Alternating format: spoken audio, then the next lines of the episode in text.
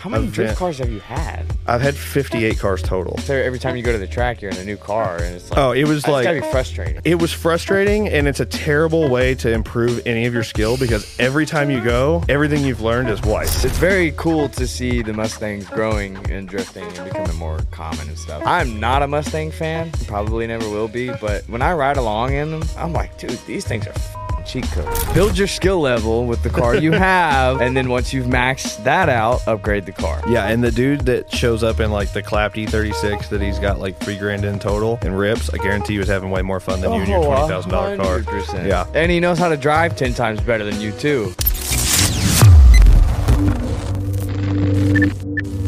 Welcome back to the number one drift podcast on YouTube, presented by Enjuku Racing.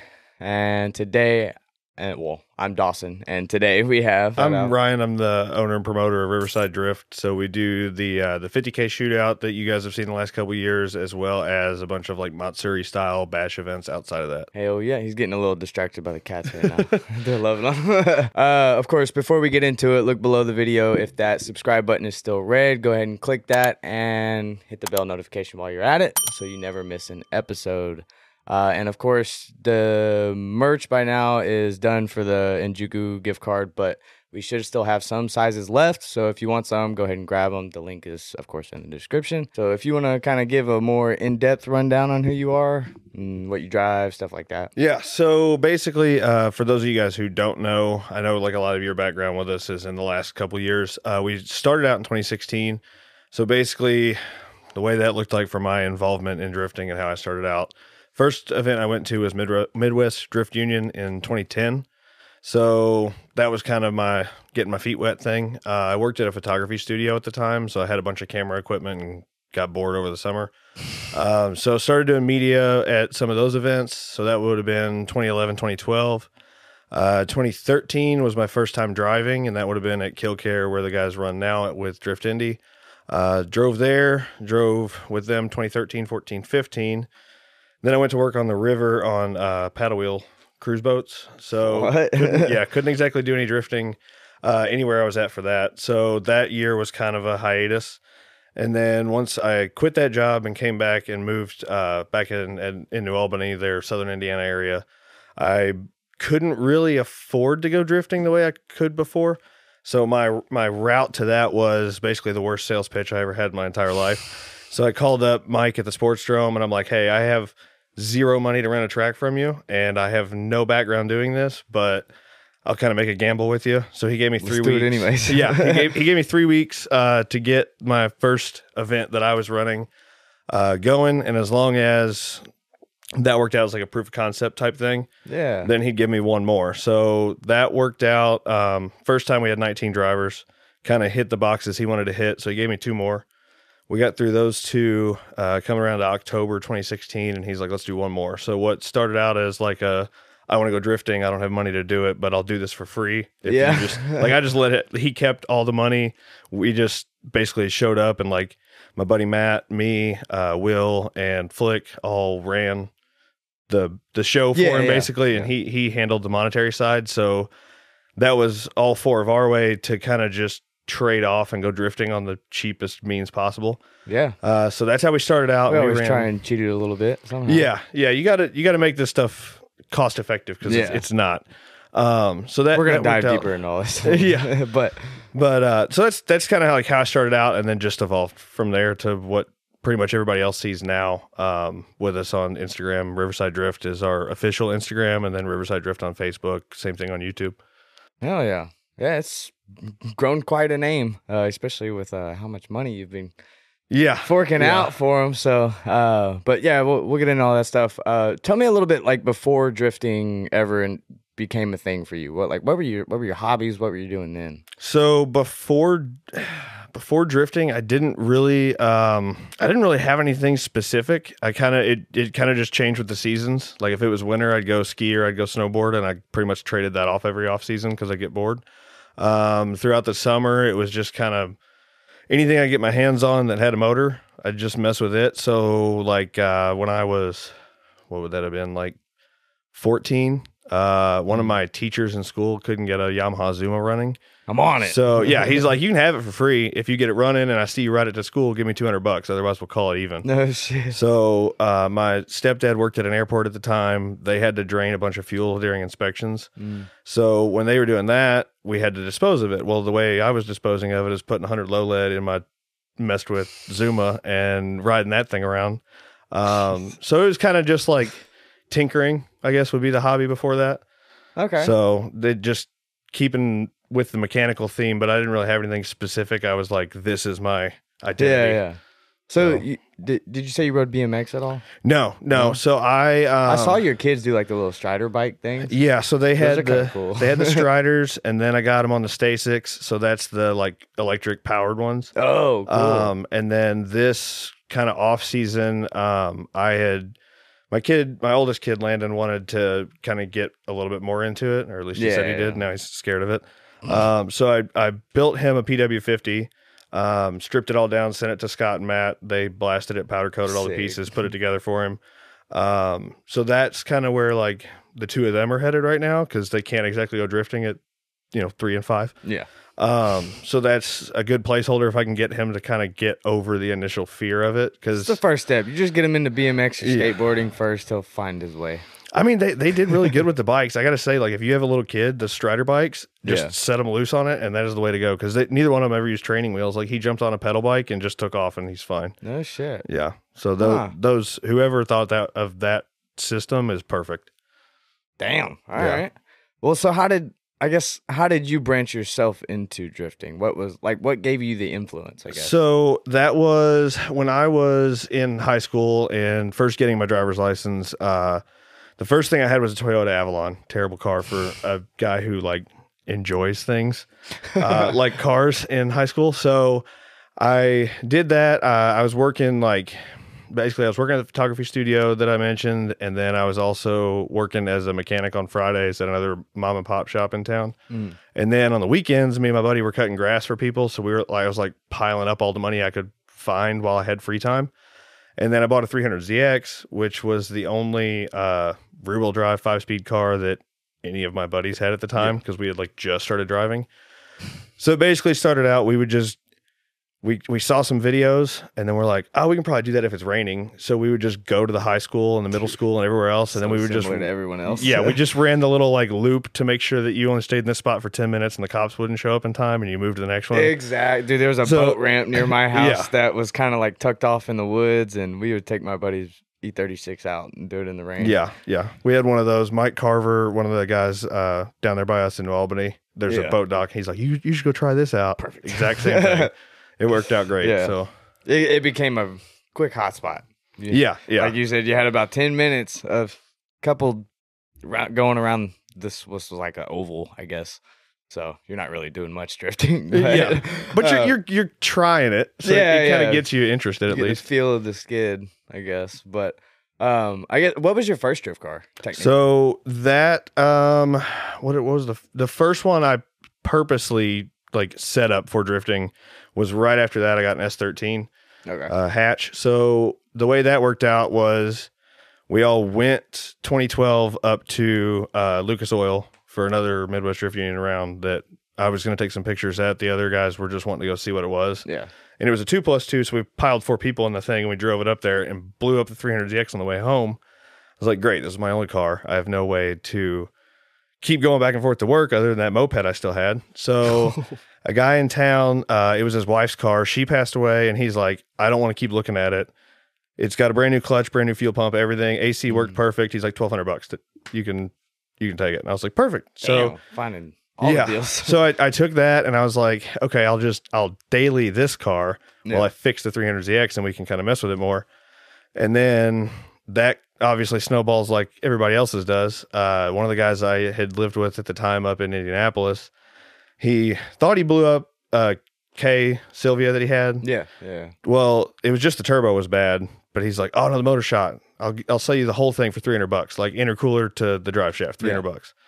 okay. So I unbolted the hatch of the 240 because I'd driven it up there. We wrapped it up in cellophane and just shoved everything in, in through the center. So the tail shaft of the trans is sitting next to the shifter, and the hatch is just packing taped and like wrapped in shrink wrap. And I drove it two hours home like that because I'm like, I'm not going to pass up a $300 Hell no, I wouldn't Yeah. either. So that That's crazy. that's how the like now this is the drift car thing started because I'm like, yeah. uh, one deal, two deals sounds like a good plan. So that that I drove that for the first two and a half, two and a half years that I was driving. So What like okay? So what was what all was done to it? Because this was 2016. You said. so so this would have been 2013 through 15 when I was driving Okay. the Drift Indy events. Um, so it started out it was just like cut knuckles from Bill Cook. Uh, we had the SR. It was just stock everything um, in a front mount, and then what? Which way did this go? So So 2013 No Star Bash. Um, it started kind of messing up on me, and the intercooler couplers kept blowing off, and then the wastegate messed up. So we kind of like fixed the car by using a bunch of white rain hairspray from the dollar store on the Yeah, couplers. Ebisu spec. Yeah, clamped Yeah. the shit out of it, and then when the wastegate messed up, I grabbed two fender washers and a piece of all thread, and we just bolted it shut. worst worst that. idea, worst idea ever. But because all the couplers were so fucked up, it literally. Oh, can I say that on here? Yeah, you're good. Okay, yeah, cool. yeah. Um, since they were all like completely wrecked, it was boost leaking enough that it didn't blow the motor, but it maintained about twelve to thirteen psi. Uh-huh. So it was like the most awful way I ever ran that car. But I'm like, I paid for two days. I'm not going to not drive for th- both days. Yeah, of So course. that's kind of where that car started. Then I took it down off season 2013, redid everything. Uh, me and my buddy Cody painted both of our cars the same color, so we just had them both white. Um, he got like all the wide body stuff, being knockoff Duraflex kit, Yeah. new wheels, the the normal Yeah. type stuff, and then it pretty much just stayed like that until um, it got a Silvia front. Took the Silvia front back off, and then I think I think that was it. Then I sold it to Larry Smith, and I'm pretty sure it still lives in Cincinnati, but it's got an LS in it now. Yeah. Damn. So it, yeah, it, it got swapped after I sold it. So that was the first like drift specific car I had. Yeah. Okay. Because I saw there was a an IS too, and then you had an, an RX eight at one point. as Yeah, well? so I went I went through a lot of them. Almost every how many drift cars have you had? I've had 58 cars total, but I'd say so I kept I kept the hatch for a while and then for the 2016 2017 season when like when I had started running events, Yeah. every event or every other event I had a different car. So I started like trading stuff out really fast. Um and a lot of that was kind of the it falls in my lap so I can't say no Yeah, type deal. So that shit up. when I when I started them, I had a uh, when I took that year off in 2015, I had got a 350Z that was just like stock. okay. I bought some PBM coilovers from Rolando, put them on there. That was like it. It was it was stock. But a guy on Marketplace uh, over in Louisville, he didn't want to mess with this 25 Neo swapped 97 Kouki that he had. Hell yeah. And I'm like, I'll trade you, and I'll just trade you the Z because I bought it for five grand. Runs And great. he's, he's like, uh, well, I'll take that deal, but if you want to do that, I'll give you the other shell too. So like, I drove over my 350Z and I took the S14, drove it home. I got another 96 with like confetti in- interior, slick top pro car. Yeah. So I was like, this is a pretty Damn, good come back up. when you could find these deals. oh, it was it was nuts. It was that was probably the best trade deal I had. So I took that 97, drifted it for two events. Um, well, I kind of got some of the stuff sorted. Yeah. And then I had sold off the shell, sold off all the spare parts the guy gave me with it. Like a, I had a spare RB 25 block and everything. Sold all that stuff off in those two events. And then a guy in Virginia was like, I'll give you 10 grand for the car. Fuck. Okay. Right. so it's son. like, yeah, you just, you, at that point, I'm like, this is a decent way to kind of keep financing the hobby if I just flip stuff. So, uh, it's I got to went- be like odd though. It's every time you go to the track, you're in a new car, and it's like, oh, it was like, gotta be frustrating. it was frustrating and it's a terrible way to improve any of your skill because every time you go, everything you've learned is wiped. Someone will argue that that'd be the So- best way because you're driving so many vehicles. But the the problem was like I went through them so fast that whatever problems they had when I got them, Yeah. by the time I fixed them, it was like halfway through the track that I found out that something was messed up. So like after the the 97 car, I went one event with no car, and then a guy wrecked an S13 vert that was like full caged everything. He backed it into the wall at one of my events. Yeah, yeah. I've got an E36. I'll trade you, it, and you can just leave it with me. And so he's like, okay, yeah, I just need something that drives. So then I end up with that car, You and just it's like, find people on the spot. Yeah, are I'm- ah, as long it, that's the thing. fuck I always tell everybody, I'm like, if you want to get a deal on marketplace or anywhere else, you got to be ready to do it like right then. No, that's how the RX-7 that's sitting outside happened. Yeah, it was on there for like three or four hours well. in the like at eight in the morning. The best one of these that we ever did was uh, one of my buddies, Alex, went with me to PRI. What would this have been? Four years ago, and he works for Ford, so he got his, his like profit sharing bonus at the end of the year. Nice. And I was like, I'll make you a bet. I'll find you something on marketplace that we can buy tonight, and I can probably get it for half of it. He's like, No, you can't do that. So we found an R32 that the dude had like drove into a curb on the front corner, shattered the wheel and everything. way. Yeah, and I'm like, okay. He says eight grand or best offer. I'm like, I'm gonna try to get it for four, and it's 1 a.m. and we're like 45 minutes away from this dude. And so I start messaging back and forth, and I'm like, I'll give you four grand, and we'll come right now. Like it'll be. He lives in an apartment, so he had four days to get rid of it, or it was getting Oh, towed. Shit. I was like, we'll come right now. It's gone in the morning. And we had no trailer or nothing because we just went up there for the trade show. So I had a buddy that lived two and a half miles away and we drove it with the shattered wheel two and a half miles because I'm like, we can't not get this deal. So Yeah, it's like, no. as long as you're ready to go right then. Yeah, You can- it's you in the middle of the night deals. too. Yeah. Who cares? Nobody's on the road. Fuck. No, yeah, we passed like one car and they probably looked at us like, what is going on? Because the car, like, I'm Fucking riding with him and we're just. What we're doing this the whole way down there. It was terrible. It shook the harness out and like, Like rubbed through the headlights and the headlights just over here flickering. I'm like, we just got to get it off the road now. Oh so it, it was rough, but stuff like that's like a good way to go through it. Anyway, back to where we were. We were at, I guess, on the car thing when you were asking. So to get to where the IS was, I went through two more cars between that vert and the IS. And that car was actually an automatic, but I was like, Yeah, like after the IS, it started going to a bunch of different cars, and I was like, I have no fucking clue what's going on Yeah. here. Let's just ask. Yeah. So the R the IS uh, I bought for two hundred bucks, and it was an auto car, and I was like, let's see how cheap we can get this going because I'll just let everybody drive it if we Yeah. make something super cheap. So I took uh, Lucas Oil forklift hydraulic ram oil and put half. I I mixed that in ATF 50-50 and put it in the trans so the torque converter pressure went like Yeah, through the roof yeah. and it always stayed locked. You just literally put it in two, drove balls to the wall into the corner, and then just pulled a handbrake. And as long as you stayed mad at it, it did great. Hell yeah. But we ended up actually putting that on a link and uh like did Yeah. the whole turbo setup and everything, and it ran. I want to say it was like normally we ran it at like 10 psi, okay. uh, and that made it freaking awesome until me and uh, CMJ were out one time in it, and we were trying to kind of like tune it and see what was going on because it was acting real weird. Hmm. Didn't catch it somehow, and it went to 21 psi, and we did like four laps, and we're like, okay, it rips, but it breaks Holy up and it runs like shit. And then like the floor pan felt like it buckled and it blew up. So that was that was like the end of that. Uh, he still got the the connecting rod hanging on the wall in his garage, and it was like a quarter inch shorter from Trophies from the yeah. So yes. that that was about the end of that, and then um, the RX-8 that you were asking about yeah, yeah. that came in after that. Okay, so did you ever deal with any issues on the RX-8? Because it was still factory rotary, right? No, so Oh, it okay. was. Um, I got that from Mike Fiak. So he like does a lot with rotary stuff. Or Yeah. did a lot. He's kind of making his way out of it now. Um, but he had just rebuilt it. That was his like daily drifter.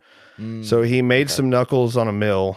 Um, and Oh, it had like some Neo Motorsports coilovers from his were they good? pro am car. They were great. Fuck yeah. um, I I loved how that car felt, and it was it was stock when I got it, and then obviously it has no torque and no power, and I'm like, okay, the the chassis is good.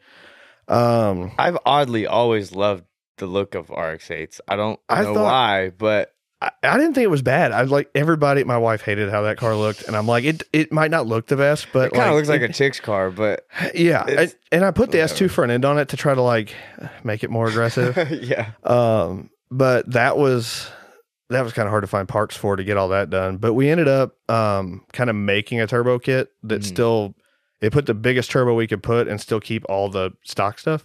okay. Um, so it still had like all of your functionality, and we got around the oil metering pump and all the stuff to like put it down there. Um, so Mike built the manifold, and then um, like he had mocked it up on a motor he had, and then I had finished.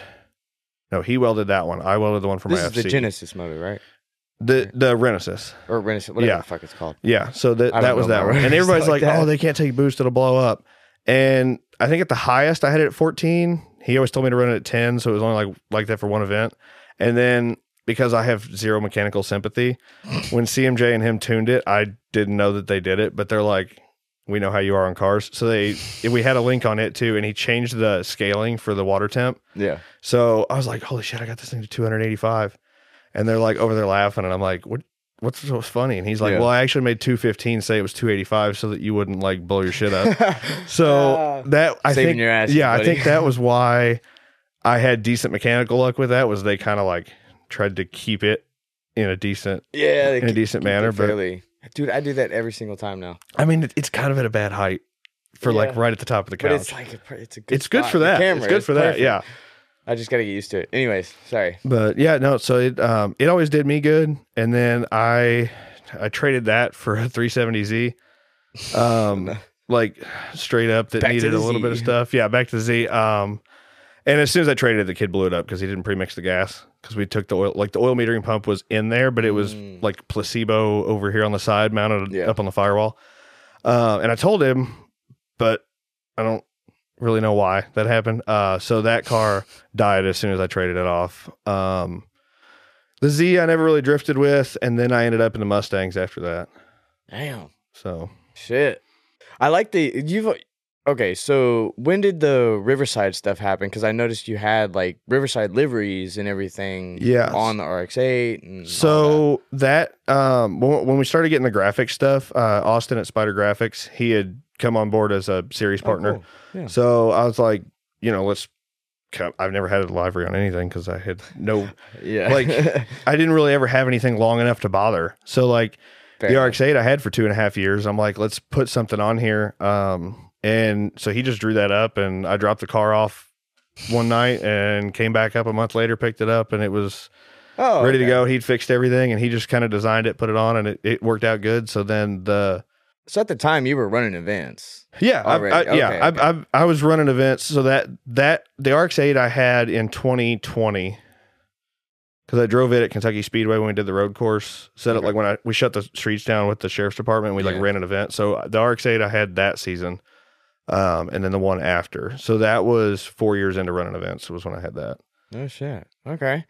What was the original start for Riverside solely just supposed to be events, or did you have anything else that was planned for Riverside? No, so I literally just started it um, to run events so that like me and my buddies could all drive. So it was ba- as keep- bare as as bare bones as that. Like we we did, it was literally like open the gate. Here's some run groups. Go drive the first year, and then 2017 we started doing the like top 16 mini comps with the link guys. okay. so we yeah. we gave away uh, like link ECUs was the prize for everybody for the season, yeah. And we did that. By that. the way, if you guys want a link, Enjuku's got them in the description. I also sell them, but you can cut that out if you have to. I'll leave it in. I don't care. um yeah so uh they came on 2017 we started doing that and then i actually had mike carver the guy i talked about earlier he won three years in a row so like he had a link on everything his brother had a link on everything his buddy fatty had a link on everything because he was winning Might them, as like, well be and right. sponsored at that point. He- Hell, he, he, fuck. was setting his whole crew up on, on links so um it, it it worked out good i mean all That's all how I ended up on it. a link. Shout out to Scott. Yeah, yeah, that's Yeah. how. Yeah, yep, same thing. So I mean, we still keep that program through today. We've had those guys on board for seven years now, so That's awesome. that's that's our longest. And they're they're gonna be back this year, right? Yeah, yeah, Okay, they'll be they'll be back this year. So Hell yeah. Okay. Yeah. Um well actually speaking of Link and the Mustangs, I did want to bring up you told me that the Link digital dashes, they're basically like plug and play to I don't know if you said all Mustangs, but I know the So- S97. yeah, so what it actually is is um like because you run it just off your CAN protocol. So when I had it on the um, Black Mustang, like at Ford Fest, Mhm. when you were doing the stuff for us there, and I had Yeah, it like yeah. as the dash, it was power ground, CAN high and low. and then it just you just go in with your computer and set what you want it to read. Um, so CMJ had set that stuff up on the red Mustang, and I literally pulled it out because he had already done all the protocol, and I just did the can high low power ground thing, and it ran everything on the on the black Mustang. And it was bone. It was a bone stock car with a dash in it, just so I could have some of the extra Yeah, yeah. data that it had. Dude, that's so fucking cool. Shout out to Mustangs for that. Yeah, was. And wait, did you say that's on the um like S550s too, or so that as long as you can set up all of your like data points, you can use it on anything that's got a CAN network. So it would be like Oh, okay. you could do it on you could do it on your 350Z and Oh. do the same trick. Yeah, Damn, I didn't realize how easy that was. yeah. Well, I guess it's not easy. It's it's not But- easy because see the You know hard I mean. part of it CMJ did for me. So it was like yeah. for me it was easy because he'd already set it up on the red Mustang that Dave drove. So it's like I Yeah. just the the dash saved the stuff he had set up for me, and I just moved Mm. it over, and he like sent me a diagram and everything. Dude. So it, it made it easy on my end. Yeah, I want to put one in my car eventually, but I yeah, even if it was factory ECU on the Z, you would still be able to do it. That was factory E as it- ECU on the Mustang too. Dude, that's so wild. Yeah. Oh. It's it, it like a lot of there's a lot of stuff like that that people I guess don't realize you can move over because you can take that dash and put it on a bike too. Like Scott could put it on his yeah. See, I've seen that. you can do yeah. that too. It just depends on what like That's how you want to configure it. But Um, okay, so tell me, like, what was the? I guess you're you're branching off to another car now, right? So I don't really have a plan for a car right now. I honestly wasn't planning on getting rid of the black Mustang. Yeah. Um, but it's kind of in the same theme of, of the rest of it, where it's like this was too good of a deal to not. Can't pass up. yeah. Again. So so when I when, when I sold that, I kept a lot of the parts. So like I still have the dash and the seats because we got with status and had like Riverside Yeah, seats yeah. made. Uh, so I had those. I had the too. Konig wheels. Like everything stayed with me off the car, so I could take that and like the spare arms that I have from Scott and stuff and put them on another Mustang. I just have to Mhm. find one. They're like the easiest car to set up, so I'm, it wasn't really like a big thing Yeah, for me yeah. because I can go down and buy one for three grand and be in the same boat. So Well, okay, so give like a, a more in depth rundown on the S one ninety seven because that seems to be a very popular car coming around in the grassroots yeah, lower budget guys. So the I've I've had both iterations of like the first 197, so it'd be like your 05 to 09, but they changed the cooling system in 07. So if you get like the earlier generations, if you try to put any kind of forced induction on it or do anything with the cooling system, it's kind of a pain in the ass because it's a remote thermostat. But if you go 07 to 09, then it's on the top and it makes it kind of simple. And I didn't have like any overheating issues. So if I had to recommend one, I would buy the 07, 09. Um, otherwise, like you already have a 488 rear and it's a stick axle car. So like the tire wear was always perfect. yeah, yeah. And then I had taken, uh, well, I left Scott and Matt the red car for like four months. They came to my house, picked it up, and took it down to do like the bash bars and everything. And Oh, and- okay, yeah, yeah. yeah. So that that car was the jig maker basically for Yeah. a lot of that stuff when they first did it. But now, I mean, after that, and since he's got the CAD and everything, like you could drop everything onto those cars now. oh um, yeah, dude. with it's- with them and insane. so I think that's the biggest thing when I've recommended it to a few people now because I'm like, if you just go on the website, you can pick what you want, and it's Mhm. like everything you need, nothing you don't. So like if you, it's a really really simple car to work on for somebody who's just starting out too. But it's like you're getting a V8 that's not super high horsepower, but it's got plenty of torque for you to be lazy. Yeah. Um, so like And you it's got still that there whenever you hit the gas. yeah, and I mean you can like you can clutch kick it like it owes you money and it doesn't care. Like I I broke the like kind of messed the synchros up uh from second or first to second on both of the transmissions I had, but it was like You'll deal with that on any car, really. well, we were using it for clinics. So like people that were starting out, Oh, they don't really yeah. know what they're doing and they're Burning just the like and beating shit, the yeah, yeah. and they're beating the shit out of it, which was good because it was what it was there for Mhm. was kind of why we had even got the black car. Um, but everybody that we had, we had started doing it in E36s when we did the clinics and like the off season school. And everybody, like some of the guys had done that and come back and done the Mustang, and they're like, Mhm. this thing drives like butter. I'm like, you, you, like, like every part of this car is designed in CAD. The stuff that was on the E36 was like kind of cobbled together stuff. Um, but just shit. if you get the whole package on that, I think the last couple guys that I'd set up on it because we had started selling Scott and Matt stuff too. Yeah. Um, the last couple guys I set up on it, I think we probably spent like two grand kind of dialing in like their suspension stuff outside coilovers, but it's like that was getting their rear arms, their front control arms, the knuckle pieces, everything, and it bolt Yeah. on the stock stuff. So it's like if you're just getting into it, they're perfect cars for that, and you can get them for three grand if somebody's backed it into a guardrail or something, and it doesn't. It doesn't affect how it drives. I mean, you saw the black car; it was all crunched on the back corner, but Yeah, yeah, it it works. Oh, so no. yeah, and it was black, so you could barely tell when it's on track. yeah, yeah. I mean, and, and that was a nice thing. Like like at Ford Fest, it's just me and a bunch of S five fifties, but you can't like. It wasn't that much slower than them, and you can't tell it's all beat up Yeah, because it's dark. So it's like it Ah, looked it okay with everybody else. No, it's it's it's very cool to see the Mustangs growing and drifting and becoming more common and stuff. I'm not a Mustang fan, never really have been, probably never will be, but when I when I ride along in them, especially the S550s now, I'm like, dude, these things are fucking cheat codes. yeah, I there's I don't know another car that's that you could just go blow 20 grand on and it be absolutely perfect. yeah, and that was like well, like Hobson's car. It- Like that's, that- yeah, that's yeah, the that- exact point. And like I I always knocked on the Mustang stuff in the past anyway. And it was just like when I did the red car, I bought it off a buddy that was up in Indy when we were bringing over the drift games guys. Yeah. And I'm like, I just need something that we can basically like throw a bunch of spray on, have it make power for a 50k event, and and we'll get through it. And it uh it kind of sucked because it worked perfect for me all the way up until Dave needed it, and and then the converters we hadn't taken out, so they melted shut. Yep. And uh I'm sh- Justin Medina was under there like Yeah. being pit crew of the year for those guys, cutting them out with a sawzall in the pits, and then like What a guy. yeah, he was like under the grandstands at Salem trying to make the thing run, and then like all the link guys were helping him out trying to make sure that like they could do everything they could to kind of squeeze the stuff back out of it, and we got it working just in time. Um, but it's like the car did that, and he kept up pretty decent at the 50k. So it's like we probably had. I'd say if you tried to go and build that car off the shelf the same way it was with the nitrous and everything, you'd probably spend like 10 grand.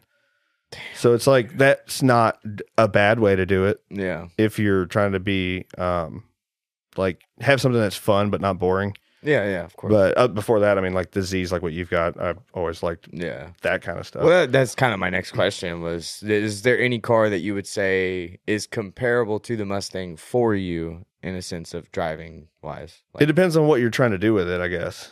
Because it's like if you're Well, just yeah. if you're just trying to go out and have fun, we had this super clapped 350Z that same thing I got off of a driver when he needed some money to buy a new truck, and he's like, "I'll sell you this super cheap." so Oh, like. Every staff guy had had driven it like I had put it off in the mud and like I mean I, I walked across the roof to get back off it. So like we didn't really care much about the thing. When I bought it it hadn't had an oil change in four years and the dude had still been drifting it. So it's like it was on borrowed time when we got it but smiles per gallon wise I'd say the 350Z was still the way Through to go. The but now like it's they're going up so Oh, much yeah, in price that that's why we ended up on the. Mustangs And dude, I was it's it's funny because I go to my buddy Brennan's to mount tires and stuff. Um, and he picks up a lot of 350Zs and 240s and stuff, parts them out, all that. Um, Yeah. Do you know Brennan? Brennan Daniels? Mm-mm. Now, I haven't met him personally Yeah, like, he's okay. messaged me about event stuff but Okay. Yeah. yeah. Well, that's what he he does a lot on the side, and dude, he's always got Z's, and it's to the point now. I asked him the other day, last time I was there, I was like, "But how do you find these these deals now? Like, are you still scrolling through marketplace?" And he's like, I, "Not really." And most of the time, it's just people know me. And even if I don't know them, they're just like, "Hey, I have this car, come get it." And I'm like, "All right, I'll be on the way today." yeah It's like, dude, I wish someone would offer me a two thousand dollars Z again. Yeah, you can't. It, it like when we had got that one, I think I gave him three grand for it, and it was like it already had dual caliper BCs, like GK Tech angle kit. It was Yeah, it was beat, but it had like the good bones. And like for three grand, that was a good deal. But now I'm like, if I spend three grand, I get one that's caught on fire out of like the corner. If I'm just scrolling marketplace, it's like there's nothing. Nothing's as cheap as it used to be though. Like yeah, pre-pandemic. yeah. So I guess that's part of that. You know how every car has like that one part that's just ex- ungodly expensive for no reason. Mm-hmm. Do you know which which part it is for the Z? The cam sensors. No. Well, yeah, those are Yeah, those are and they're expensive as stupid fuck to for do no too, if reason. But yeah, I didn't think about that. But no, it's that goddamn the pillar trim. Oh, piece. Oh yeah, yeah, yeah, yeah. I asked Brennan oh, out because like mine's a little fucked up on the driver's side from my Lambo doors hitting it, and I asked him like how much because he has five of them, five Z's there or whatever it is, and he was like, "You don't want to buy it." I was like, "I probably don't, but just tell me the price anyways. I'm curious." And he said like three hundred dollars. Yeah, for used for ones. one, Yeah, one, yeah, dude. What? yeah. It was, insane. and it was it was the same way on that 370 I got. So when I got it, the dude had drove it under the back of an Escape, so like the hood was Yeah. crunched. And I didn't think anything of it. I'm like, all right, it needs a hood, it needs a bumper, it needs a fender and a headlight. Like that's not a big deal. I got the headlights on marketplace for 200 bucks. Like Yeah. that was the deal. And then I start looking, and I didn't even realize it. But before I left to tow it two hours home, I should have taped the stupid A pillars down. oh no! And they both snapped in half at the top corner of the windshield because it had Oh broke the clips on the front. So like the wind caught them from where the hood hit, and it snapped them both off. They were sixteen hundred bucks if I wanted the pair. dude. If, it's by the way, if anyone makes Z parts, make those. Yeah, Make Ir- those Irving, make those. Yeah, there you go. KBD, come on, baby. Oh my god, dude, y'all would make a killing off of that. Yeah, it'd be the only one that you can take back off without snapping it too. Yeah, yeah. KBD, Irv, make those and uh make the front overs too. That'd be sick. Cause I need those, dude. I've almost got the FDF kit to where I can fit the the full Mega Mantis kit. I can fit my wheels under the factory fenders. I just had to roll the shit out of them, but I'm surprised they stretched that far. oh yeah. So that goes well, they were they It were already out. a little fucked. Oh, okay. but uh, I have the FDF kit all the way in as far as it can up top, and then pretty extended down low. So, and then two thirty fives up front. So Oh, that helps. But yeah. yeah. Anyways, dude, I. So this year, we'll just jump into Riverside again. Okay. Um, this year, what is kind of your goal moving into this year? Because I know, like, the past few years, the first one was like immaculate and an amazing turnout, and then it seemed like the the fans and spectators started kind of withering away a little bit. So, what is what is your goal going into this year to kind of counteract some of those that happened in the previous years? Right. So a lot of what we had was like last or 2022 when we did the the like the first 50k because I'm assuming that's what you're like. Yeah, yeah, Yeah. yeah. So when we did the first one, it was like you only had one option to do it. So like if you, How do you mean? like there was only one weekend. So when we did Oh, two okay, this okay. year, Yeah. ev- like driver wise, if you look at like who drove and where they're from, it just split to like whichever one you were closer to, you just drove that. So instead of filling one 80 driver field, we like ended up with 90 total, but they Yeah. split between the two, whatever worked out better. So like all the East Coast guys went to New Jersey. Yeah, Um, yeah. And then spectator wise on that event, we were the fifth drift event in a row at the exact same venue.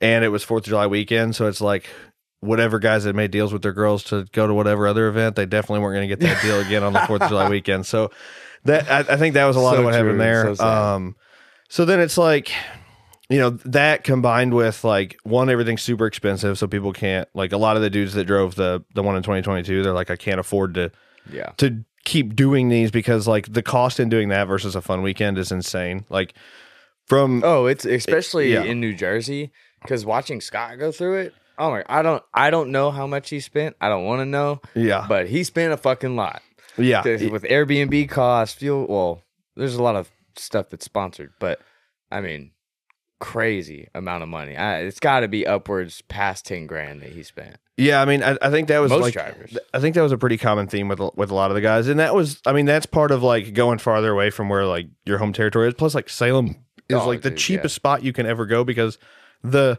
nice hotel, which is the only hotel in town, is fifty bucks a night. So it's like if you're paying fifty bucks a night versus nice like, is used very loosely, bro. Yeah, yeah. understand it's, that. It's the only accommodation pretty much on like that side of town. Um, so it's like running there for driver wise, I think was a little bit better because it's also way more centrally located in the country where it's like Jacob Anderson drove from Wisconsin to New Jersey. And it's Oh, like yeah.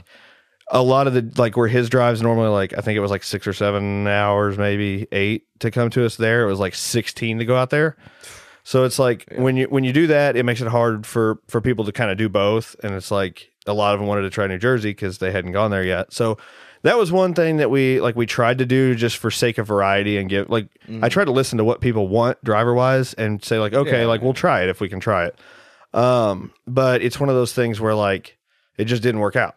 So, you know, it's it's expensive on the drivers. It's obviously expensive on like my end too. Um, when you try to do those kind of things. So I kind of like the way that Mike uh, and Chris Knapp do their gambler thing. So we're we're still going to run one this year in June, same like time frame as when we ran the original 50k and the other one. Um, but it'll just be an attendance based payout. So Gotcha, I'm not gonna like slap it on and say I'm paying you 50k and then like 28 drivers are driving because like from my side and from a fan side, like we can't. I'm not gonna pay to not beat a full field. Like Yeah. the yeah. prize is to beat the 79 other dudes that you're driving against, not like the 24. Mhm. So it's like that's that's kind of where that's at. Is it's just gonna be like if enough dudes show up, then it's worth it. And then the other thing that that we kind of like had bounced back and forth was, you know, the first 50k, a bunch of the dudes came in and they're like, they're confident, but they've never driven against this level of, Yeah, of okay, drivers. yeah. So like a lot of the dudes came in and it was kind of a wake up call, and then they didn't want to like they didn't sign up for it twice because they're like, well, I know I'm just going to get beat by whatever. So the other thing we're doing is like in June this year, it's just a 265 max. Okay. So it's like Smart. try to make it more advantageous even to like the other like your normal like pro am level dudes um to kind of get back into it and and fill it out there um we're gonna, you, dude, you'll hear at every fucking meeting, run what you brung.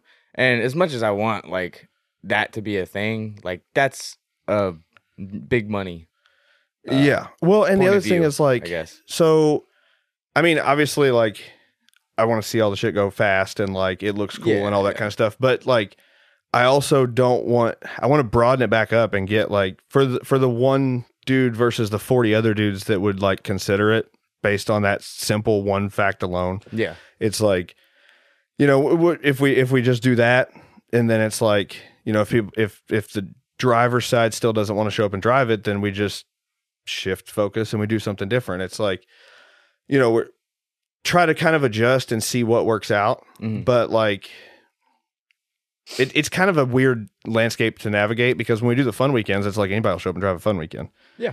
the the money side of stuff like it's cool i try to when we did it the first time i'm trying to like give back to drivers because like the shit's expensive and like even going to fd like the dudes are winning they're not making anything Oh, so yeah, i'm like um, i'll make it worth like the driver's while because like say somebody like you or me goes out and and drives or like like jacob anderson where he's like yeah. I think one year he won like 15 grand. Like that changes a lot for a dude at like a normal level where they don't have like big corporate sponsors and stuff. Like if they can show up to something and make Yeah. a difference in things, like that was the idea behind it. Um, and that's that's kind of why we wanted to shift and get like shrink the tire way down to basically give Yeah. like Mhm. those dudes where they can come back and say like, okay, this is something that yeah, yeah. that I can try again and try and try to get you know that benefit out of it. So, so when you first went into Riverside, then were because this was, I mean, you were watching clutch kickers happen, um, Yeah. and kind of. Did you ever get nervous with any of that stuff? Kind of going deeper into the fifty ks about like, well, the, what if this ends up the same way as clutch kickers? So it's it's one of those things that like I've watched it. I mean, I've been around this stuff for over a decade, like almost 15 years. It's like when you first do something, everybody's gonna be like, "Oh yeah, this this is sick," and they'll The like, hype is there. yeah, the hype's there. And then as soon as like one or two bad things happen, then Reality like you sets reality and sets in, and you can watch it. oh, but it's wait, it's on. not like it, it's not just a clutch kickers thing. It's everything. It's like Mhm. even when I was doing the media stuff with MDU, it was like the last round that that they did like an MDU round, and Yeah. you were like getting a pro license. There was six dudes that signed up for St. Louis, so it's like you can watch the same trend over and over and over again with everything. Um, so it's kind of just you from an event promoter side, you have to look at it and say like, okay, I'm gonna do I'm gonna do this like the 50k or whatever, but it's like you can only do that kind of thing when the drivers back it. Yeah. And that's like such a big spend over what anybody thinks it is. Um, cause like, There's going to be a lot of variables to really let the drivers be fully uh, like into it. Like they were with clutch kickers, it was a specific track that everyone like loved and wished dreamed of driving, which luckily I got the chance to, and it's fucking amazing. But it was a it was like a whole different and new experience at the time, and then I think that's that, like you said, it just kind of withers as you go, and and then people then start change the reality that- sets yeah. in and stuff. So I've always been curious. I've been very um, vocal about how I think big payout events are kind of dying, yeah uh, and it's more coming back to the grassroots side of things. And you know, I wish, like you said, for the 265 rule, I wish event hosts would kind of do like set the bar for the style standard more because then I, I guess not well I guess not more but um that would create a more of a FOMO factor in my opinion to where like they have to build their car up to this level to even get accepted and then I feel like no matter what happens then they're more accepting of the outcome It- because you set the precedent up front does that make sense it, it does but that's i mean to me that's like what drift Indy's doing It, Uh, Street maybe like right completely overthinking it but it, it's I, I think that's kind of like it depends on which which like crowd you're in because like drift Yeah. Indy's doing that but they're doing it well like with the street legal thing like you got to apply they've got like this is what it's going to look like you know what it's going to look like going in Mhm. um but it's like a lot of the dudes that like that rip like mike carver Yeah. for example like his car would never get into street legal but the dude like shreds because on like for so for example we were at salem you know how big the bank is there oh yeah like, dude comes out and just lets it eat and blows his taillight up on the wall, and he rides the whole top of that wall where people at the 50k like couldn't do it. And he's in an old, old E30, and he gets out and he's like, "Oh, I got, I got to tighten these shocks up a little bit, and I'll go do it again." And he pops the trunk. He's like, "Shit, they're stock. I forgot. I've like, I'm running on all this garbage." So like, dudes like that, I don't want to. I don't want to put something like that on there to exclude them because I'm the way we had always done it in the past was like we let the dudes come out. We did like drift limbo. We did all the mini games and stuff, and like that stuff's coming back to the Mott series this year. Mhm. Um, but it was more like it let dudes kind of build their skill, um, and, and get. I don't want to knock that kind of stuff out because Yeah. like that's kind of the vibe that I want to bring back in this year is like what had kind of got us going the first five years that we did events yeah um, and and bring that's why we went back to the Sportsdrome this year for a couple of events because it's like the original like party vibe event, like what you were saying, is kind of what it's what we're missing as event hosts doing because that was always way more fun for us. And then um, like drivers the same way. Yeah. Anybody can come out, have fun, do that. Where it's like you know we'll do that. We'll throw the top old top sixteen style competition at the end of the weekend, like we've always done in the past. Um, so that'll be and that'll look a little different too. So we'll put prizes on it like what we did with the link stuff um, in the past, but it'll be like if you finish first, second, or third, that's just what order you pick from like the prize bucket basically. Yeah, um, yeah. So every round you can get uh, Link ECU, a set of BC coilovers, or a set of Konig wheels, and then um, that kind of like then you're not winning the same thing three times like Mike Carver did. Yeah. But then you can kind of like help support people and get them built back up because like the dude might show up on a beat up old set of race racelands and it's like Mhm. try to do that to kind of build the drivers back up because so many people have burned out over the last few years Yeah. that like and everybody and their brother now is like running events. So that Oh, makes God, it kind of hard to to sustain too because it's like everybody's like oh that doesn't that doesn't affect such and such. It's like say me or you go out and break our car at another event at the beginning of the season it's Well, like well then everybody's out and then they've got four times as many chances to wreck and break their cars. So then you got to like try to run against that and still keep events going because like last year we ran at a loss whole, the whole year so yeah. that makes it kind of hard but Well, that's that's another reason why I brought the style thing up because I feel like if if you keep a control on the style of the cars, that helps the spectators be able to be more involved.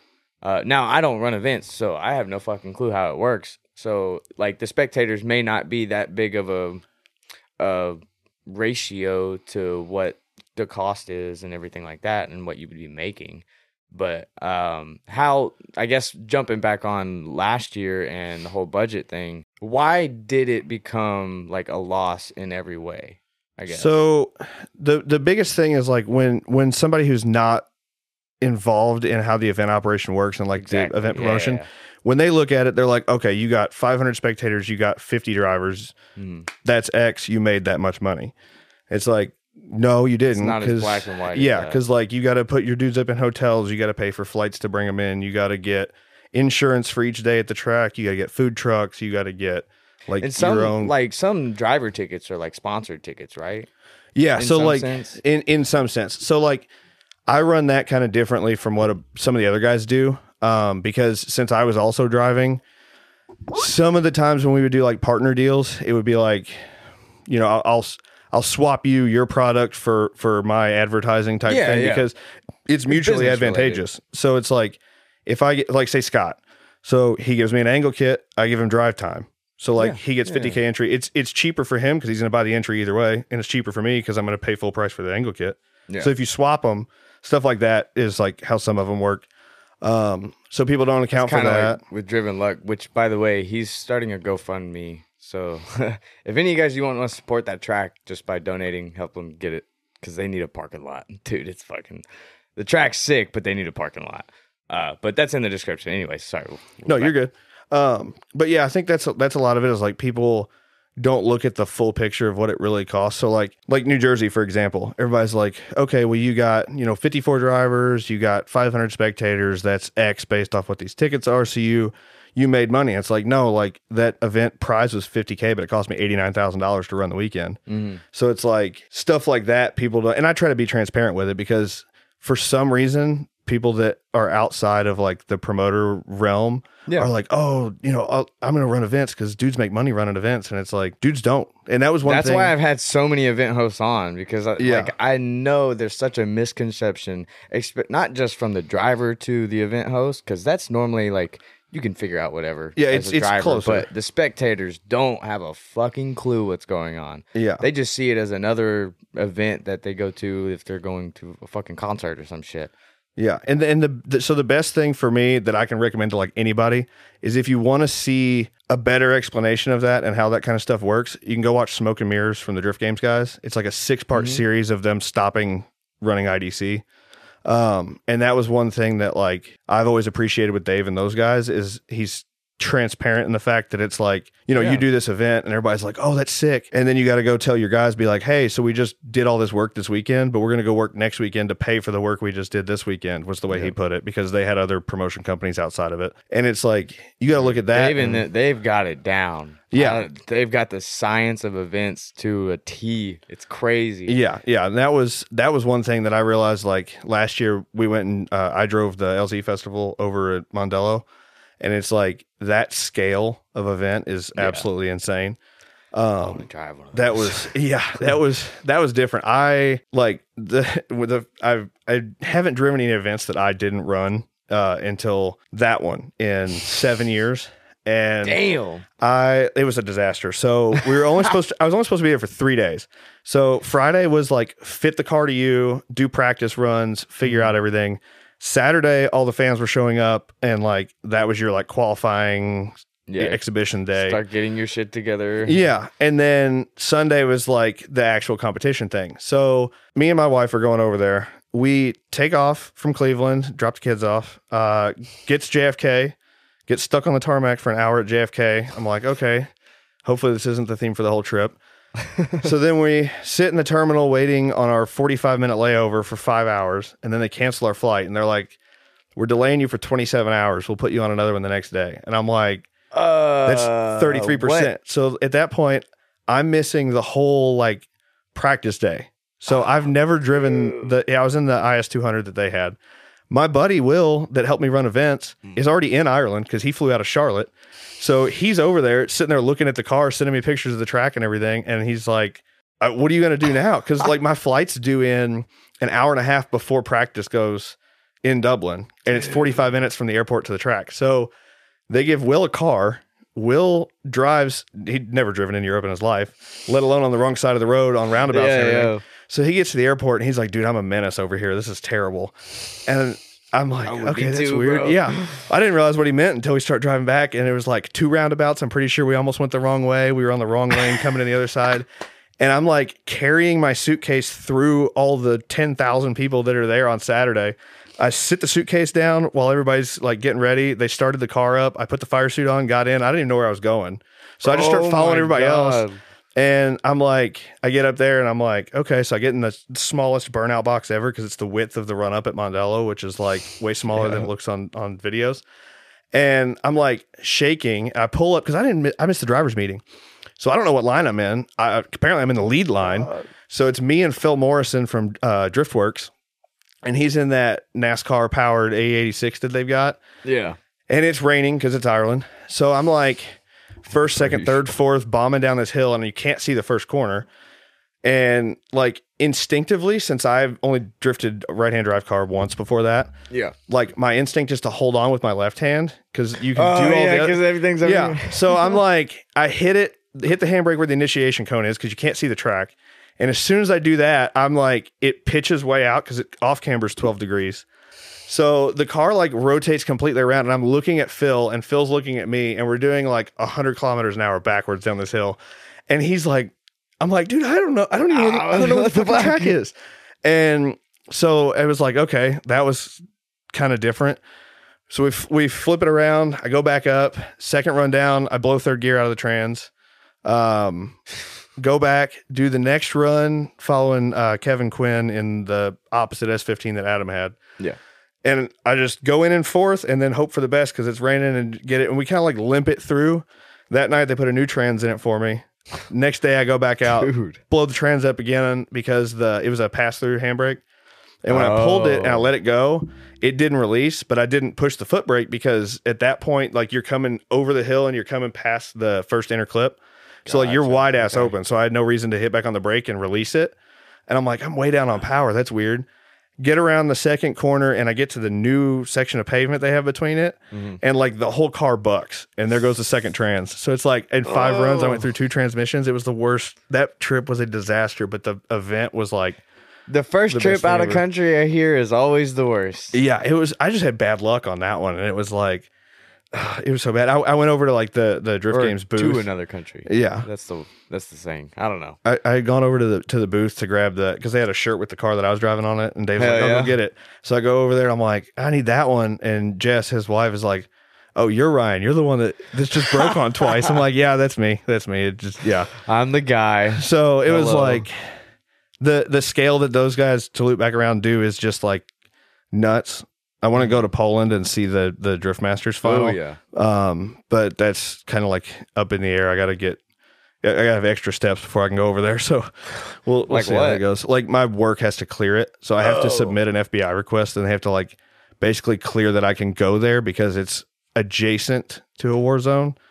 Holy So yeah, it's like, it's, I had to get approval to go Welcome to Ireland. 2024. yeah. They, they, they sent me my approval when I was at the track and I'm like, cool. I'm glad this got approved because I'm already here. um, but yeah. Fucked if not. Yeah, I'm like, well, I guess we'll just see how this goes. So, Damn.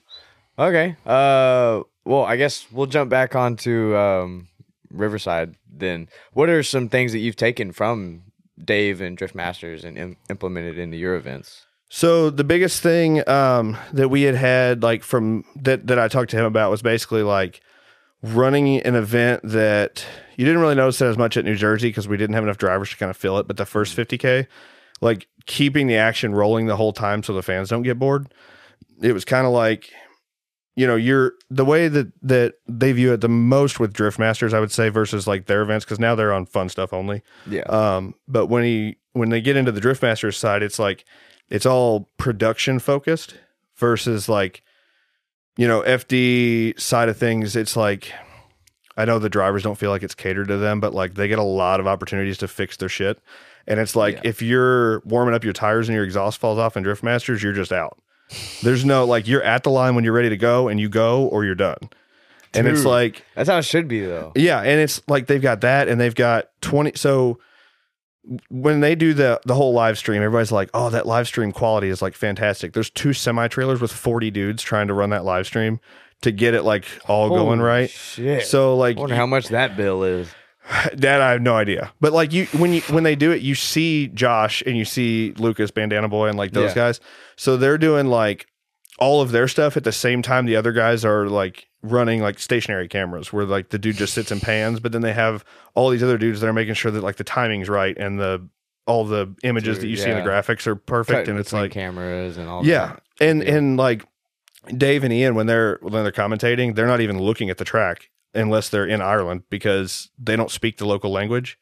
So they're Oh. in another box or in a tent that they're looking at a TV screen like say they're sitting next to each other like me and you, and the TV screen's right there, and they're commentating off what the TV sees. so it's like you have Secondhand commentation. yeah, but there's like a few different teams doing that so that they can broadcast in different languages. So it's like all that kind of stuff adds up. That's why over here it's like you're not necessarily getting that same production quality because Yeah. it just takes so much stuff to do. That's why it's on Red Bull TV because like that's a shared Damn. entity. Yeah, they got a way better figured out. Yeah, that those That's- those shows run good. Yeah, because I always liked, like you said, how they just keep it. It's always going and going and going. Yeah. When they like the LZ World Tour, whenever after every run, you know, both drivers come in and they have commentation, they talk to them and stuff like that, and that gives Swan or whoever's running the grid to get the next cars up, ready to go. So as soon as that camera pans, it's boom, action. Yeah, and that's where like, you know, on on the event side of it, while they're doing that kind of stuff, not only does Nick have time to get them up, but like somebody else's ship might not have started that's two cars yeah. back, and they're trying to sort that out. So it kind of like doing those kinds of things keeps the spectators engaged while they're while they're doing the Like rest. Like there's show. yeah, but there's not like you know four minutes of drone shot that's just circling and waiting. that that was kind of what we had at, at, at New Jersey was Yeah. like we didn't have enough drivers to kind of fill the time. We had so many damn bye runs at the beginning of it. It's like that kind of stuff was inevitable there. Um, but when you have the rest, it's like that kind of thing was the biggest thing I wanted to take from them was was kind of you know bounce ideas back and forth. Where do you find the most return on your time? And it's like keeping spectators engaged keeps your audience up. yeah, yeah. So Okay. So I guess next year, um, with you- you're not doing a 50k like at all. so it'll be the Like, it'll it'll be labeled 50k. it won't be labeled to 50k because like the payout's fluid. It's based Yeah. off how many people show up. Okay. So it's it's paid out as whatever people sign up for. Like if you if they basically if it fills to 80 like what we had the first time, then it'll be similar to what we had in the past. But like if you have like 30 dudes show up, then it's gonna I, I can't remember which way we had broke it down. I want to say it's gonna be like 14. Okay. Yeah. So it or 15, it'd be 15. So Do you already have a schedule out? yeah, I've got this, this? yeah, I've got Okay. the schedule out. Um I'll, so we can throw it up on the screen. yeah, it's uh it's on our Instagram and our Facebook. Um so we have there, there'll be like four titled events on there, and then there's one in October that's the weekend after the rest. Okay. Um so that one what we're doing is whoever like the way we used to do it 2017 to 2021, we tracked points for like those three mini comps that we do throughout Okay. the season. Um, so we're going to do that the exact same way as what we did in the past. But whoever finishes first, second, third for the whole season goes to the Drift Mansion with Oh, like us and some of the other dudes that we're going to bring on for that event. So that'll That's be like a special edition prize thing Yeah. um, for like anybody to have a shot at because like those of those events are 245 max so it's like you can go Yeah. out and whatever and and do good it's the same thing as what we had like the small tire this past season Yeah. um it's kind of more like that style thing but anybody that's driven with us like the last five years they'll be familiar with that kind of setup. Yeah. Of course. um, so that's what the thing is there, and then that's what the TB TBA at the bottom of the schedule is for. Oh, okay. Is for the the Drift Mansion thing. Um, so that's gonna just because then we can bring in some of the other like link associated drivers Mhm. and kind of have it be like something unique that somebody can go do that they wouldn't have a chance to otherwise. Yeah. Is basically what what that's for. So it's gonna still be like a full series almost, but like you could still drive just one if you want. Yeah, you could still drive just one. I mean, even like everybody's like, oh, well, there's competition that weekend. I'm not going. The way we've done these competitions is they literally take like two hours at the end of a weekend. You've still got 14 Oh, yeah. other hours to drive. Um, so like, if you're not familiar with how we've done things in the past, there's plenty of time to just go out and jam Yeah. with your buddies. If So you I want to come to one. I'll do the competition, but like I don't fucking care for it. I, I'll probably get knocked out the first round.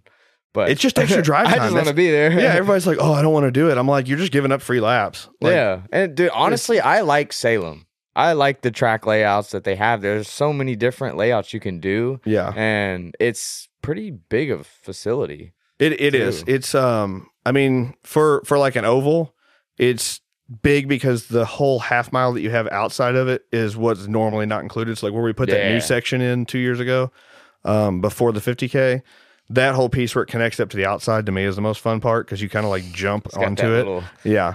Um so you, we can do cool stuff there, and that's why like we we kept that for two of them, and then we've got the Sportsdrome for two of them to kind of like Mhm. still have sake of variety, but keep it in the same area.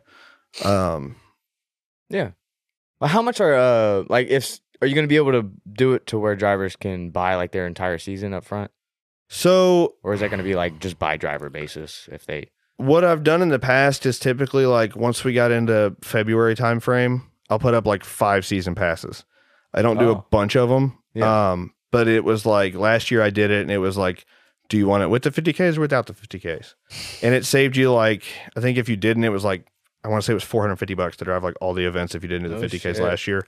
Um, so it'll be kind of the same thing on this one. It'll just be, do you want to do the shootout two or do you want to do just the other three weekends? Yeah. Um, it just I I kind of have to work that out because like on the backside costs are different track to track, so it's like Of course, what works yeah. out here. Um, A lot of But- math to be done on that shit. yeah, it's just make sure that you know it all works and make sure it's advantageous for the driver, give them a deal, but like Yeah. you know it works out. If someone was just buying a ticket to, let's say the one of the bigger events, the big comp events, Uh-huh. and then you could do like the 245, is it a price difference and wh- how much Yeah, so for just one event? I on the like on the regular Matsuri weekends where like the small tire and like the prize giveaway mini comp stuff is, uh, I haven't ever changed the price on that from 2016 through. So it's like oh, wow. it's 150 for two days is the way it's always been um and then it's 90 for one Damn. so it's like it That's just still it saves you 30 yeah, bucks if you 150 just do for both two days is great. yeah and it's like you know it's 150 for two days but there's like extra on top of it because it's like I, I mean you win like Yeah, every everything on there is like possibilities to win 1500 bucks. Yeah so Yeah. you got that and then like this year we've got um we'll be bringing like djs live music. We've got uh Oh, a- so after after our little kiddie pool thing at the 50k in salem Fucking right. so what we what we got a, pro- a big projection screen no, so that we can yeah so we're gonna do like a kiddie pool drive-in thing at night. So if you haven't done the thunder over louisville weekend which is april uh, 20th 21st yeah, it's the biggest like air show on this side of the country but they do like fireworks and everything it's right next to the track. So we'll have like all that kind of stuff on that first weekend in april so it makes it like a good all like i mean you got shit going on all night because we're driving till 11 but then there'll still be like everything else going on till like 1 or 2 a.m oh, that's gonna be cool. yeah so it's yeah, like that, that kiddie pool was hilarious. it, it was that was a hit for some I reason didn't at get that it, one. but Well, everybody else did at one Yeah, point or another. I mean, people were swan diving into that thing. So yeah, we filled. We put. Didn't we fill it up in a bed? We put it in a bed or something. no, it was well. It, At, well, it- at I think- first, we yeah, did and that then it, and took it on the other side of the fence near our pits. and then we, everybody figured out you had it. Yeah, And then- yeah, everyone then- caught an eye of it. I think Corey and Connor brought it over. Was it, I think. dude? I don't know. I know they were in it the whole time. dude. That was so fun. Oh, all right. So you're gonna be doing concerts and stuff, like well, not Just full like- blown concerts, yeah, but live just music something out. Yeah, just just to kind of keep it going, like even once we shut down, because we we run, we can run later at the Sportsdrome. Basically, Mm-hmm. like for those of you guys who don't know how events work, lights are expensive. Big ass lights are expensive. So like it's cheaper for us to run later at the Sportsdrome than it is to run at Salem because the lights at Salem are like six hundred bucks to turn them on and warm them up. It's like it's insane because they're old style. So like they're the big Oh, ass yeah. filament bulbs. Yeah. So it's like all of our late night stuff will be at the Sportsdrome. Oh, they'll, they'll still be like where we had you know some stuff out at Salem, Mhm. but it'll be like we end driving at ten there Yeah, instead because on those two months it's light almost till ten. yeah, that's that's Um, true. so that's kind of why that one's in the middle. It's like Mhm. Have you ever just thought it? Because you you do a lot of stuff with Taxi Garage.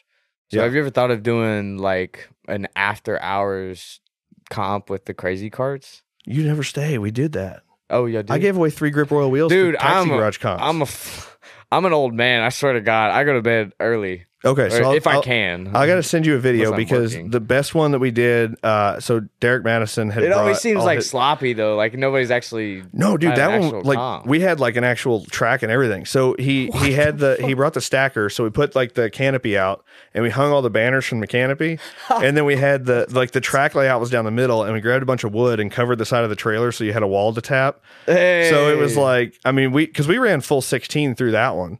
Um, Damn. like on it, but I, I was giving away Grip Royal wheels for taxi garage comps, and like anybody could enter. What you the could you could show up and be ten. Like Dimitri Brutsky's kids rip on those things because they drove them for like six hours at New Jersey. I, I just kept having to put wheels on them because they like burn those things up. But you could have kids like that that were winning wheels. Like it's just nobody was nobody stays late yeah. because they're like tired at the end of the day. that's fair. So if you guys don't know, we've always done something at the end of the night. It just depends Yeah. on like what it is. Do you think it would be cool to do something during the day for that for spectators? only? So we could. the The problem is, um, like having this area to do it. yeah, having the area to do it because it takes a decent bit of space, and the Mhm. space that we had, like that we used for that, was always like pre grid because you have to have somewhere that's smooth. So once the driving stops, then you can have that kind of stuff. Like Mm. in the same thing, we had a little setup at New Jersey, but like you had to have perfect asphalt because it chunks the Oh, wheels up. yeah. Um, so it's kind of just whenever you Get can me one of fit it. Yeah, Those things are so cool. they they are awesome. yeah, they were they're a blast. I don't know. I'm pretty sure every single event we had to charge them like four times, and they last a pretty decent bit. But like my dudes were taking them the whole way around the layout at Salem. They took them around the whole stadium at New Jersey at Oh, the yeah. live stream. Like it's they they were really cool just to get around. Yeah, yeah. It was like we. Yeah. There's a picture of me somewhere. I got tires just stacked all over me, and I'm just driving it because I didn't have my golf cart. So hey, the scooters are the best for that. You just throw a tire on it, and it well, it turns into like a sit down scooter. You just Yeah, throw a tire. yeah. That shit's fun. yeah, no, they they were good. Hell yeah. Well, what other things are you wanting to incorporate for spectators specifically going into this year? So the, basically, the the the idea going back to the Sportsdrome there is like our our spectator count be, be, being closer to like everybody is a Mhm. lot easier there. Um, and the pits kind of flow more organically where everybody can walk around and be involved in what's going on. But there's a hut, if you haven't been there, that's like right by the start line and right by the corner of the grandstands. And like that section is going to be where like we'll have some of the other mini game stuff, like the ta- like say your taxi garage comp, that kind of thing Yeah, yeah. goes on there. Um, and then we also have like we're expanding the vendor paddock, so we'll have more vendors that are there, kind of doing stuff to keep that engaged. And then um, the DJs will start while we're still driving, so we'll have that. We'll have um, we got some food trucks that are coming in to do stuff, so that'll Mm. kind of like make it more of an all-in-one type thing. Um, and then the rest of the stuff we'll kind of like announce as we get it locked down and and Yeah, kinda I figured closer there's to some the stuff beginning of can't talk on. Yeah. Um, so once we kind of get a few more of the things ironed out for that, we'll kind of like keep pinging that out on social media. Hell yeah. But we got things in the works, so it'll be it'll be a good year. I've got some ideas that I want to do for events too, so maybe I can help with that aspect of it because I'll tell you that a- after the podcast because I can't. I don't want to. I don't want to mention that yet. Um, but okay, is there anything that you kind of want to mention about Riverside itself that we haven't covered on the podcast that you think is fairly important? Honestly, we went so fast, I don't even remember what all we've talked about. Yeah, We're only at about an hour, Yeah, I mean, hour um, fifteen or so. so But yeah, I mean, I don't. I guess what questions have you seen people post, kind of like bouncing back and forth? Because I've also like we had more people come on for like helping me with social media and stuff, so I've missed a bunch of questions that other people have answered.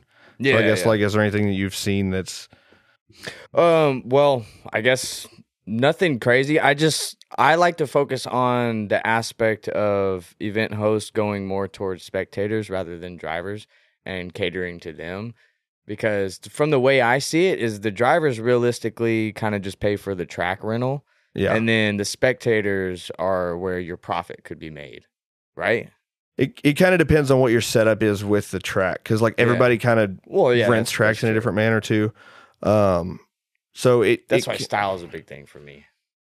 On on like bringing the spectators in. Yeah, Or- just keep making sure cars are stylish, making sure that the track is stylish. That that's one thing that I didn't realize until like you see something like the Drift Mansion, and when when Scott had the idea of like painting everything, dude, holy shit, it made it ten times better. But like you don't notice the banners and stuff in the background that really sets a kind of vibe and feel to a track for spectators. Yeah. that's what they get to watch the entire time. Well, and, and that's kind of the thing with um luckily with with Link they had given us these huge like 100 Mhm. yard long banners. So those things are like perfect because they're the same height as a K rail too. So Hell it makes yeah. it easier to kind of do things there. And then like when we did the 50k at Salem, like all the grandstands are wrapped in the link logos and everything. Yeah. So like that kind of stuff does make a big difference in presentation for people that are just coming in to Makes kind it of feel more official. yeah, because there was, I mean, you know, like on some of the fun weekends, it's like you got your banners kind of in the pits and around, but there's not any. The more stuff you can put out that's like that, it gives it can give your partner like organic reach too, because like all the guys taking pictures are going to have the logos and everything in it. Yeah. Um, but as a driver, I think it looks cooler too if you have all this stuff out there. Oh yeah, having Like- the stuff in the background of your shots while you're Yeah. driving on track, Yeah, and It- instead of just a blank fucking K rail wall. yeah Boring. and there's and it you can get that everywhere that was like Yeah. when we used to run at the airport over next door um out in salem like all the walls were bright ass green hmm so it was like that was an identifying feature because everybody's like oh well i know where that's at know but exactly when you see that. Yeah. So Swan brought up how he like hasn't driven in fucking forever. mhm. So why do you think it's a big complication for event hosts to not drive as often? Uh, like what makes it so we can't drive as often Yeah, because you would, from an outside viewer, you would think like, oh, he's running events, he could just drive whenever he wants. yeah no Nope. like there's almost i'd say probably until the last like two events every time i took a car i maybe got like four laps total and that was me driving like one or two before we even opened Yeah. the gates um just because like when you're the dude that's answering everybody's questions everybody's always got a question and then like that's another reason why i'm like if you show up for the drivers meeting it solves a lot of these things because after the drivers meeting you'll spend two hours answering people's questions that you talked about in the drivers meeting. So for those two hours you're not driving.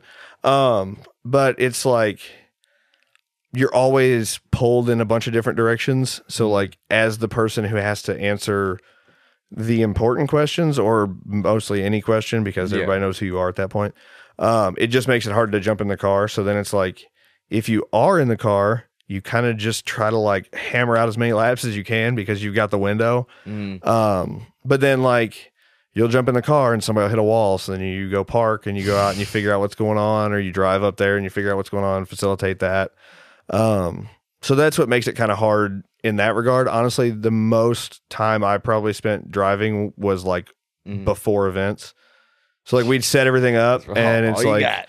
yeah, it's like me and the the guys were already there, so like they would bring their cars and we'd kind of just drive here and there beforehand. Um, some of the tracks that when we like that we have good relationships with, we'll just go out and drive like Yeah. at the track. So there was a couple of times where uh, me and my buddy Flick, we would just like we had two of the rental cars that we left at the Yep. track. So we just drove out and just got in the cars and went and drove for like two hours and then just put the cars back in a field and then left. so oh, like- take it where we can get it. yeah that kind of stuff um that kind of stuff gets more difficult that was Yeah. kind of different on like ford fest was the first one i've driven here that wasn't mine Yeah.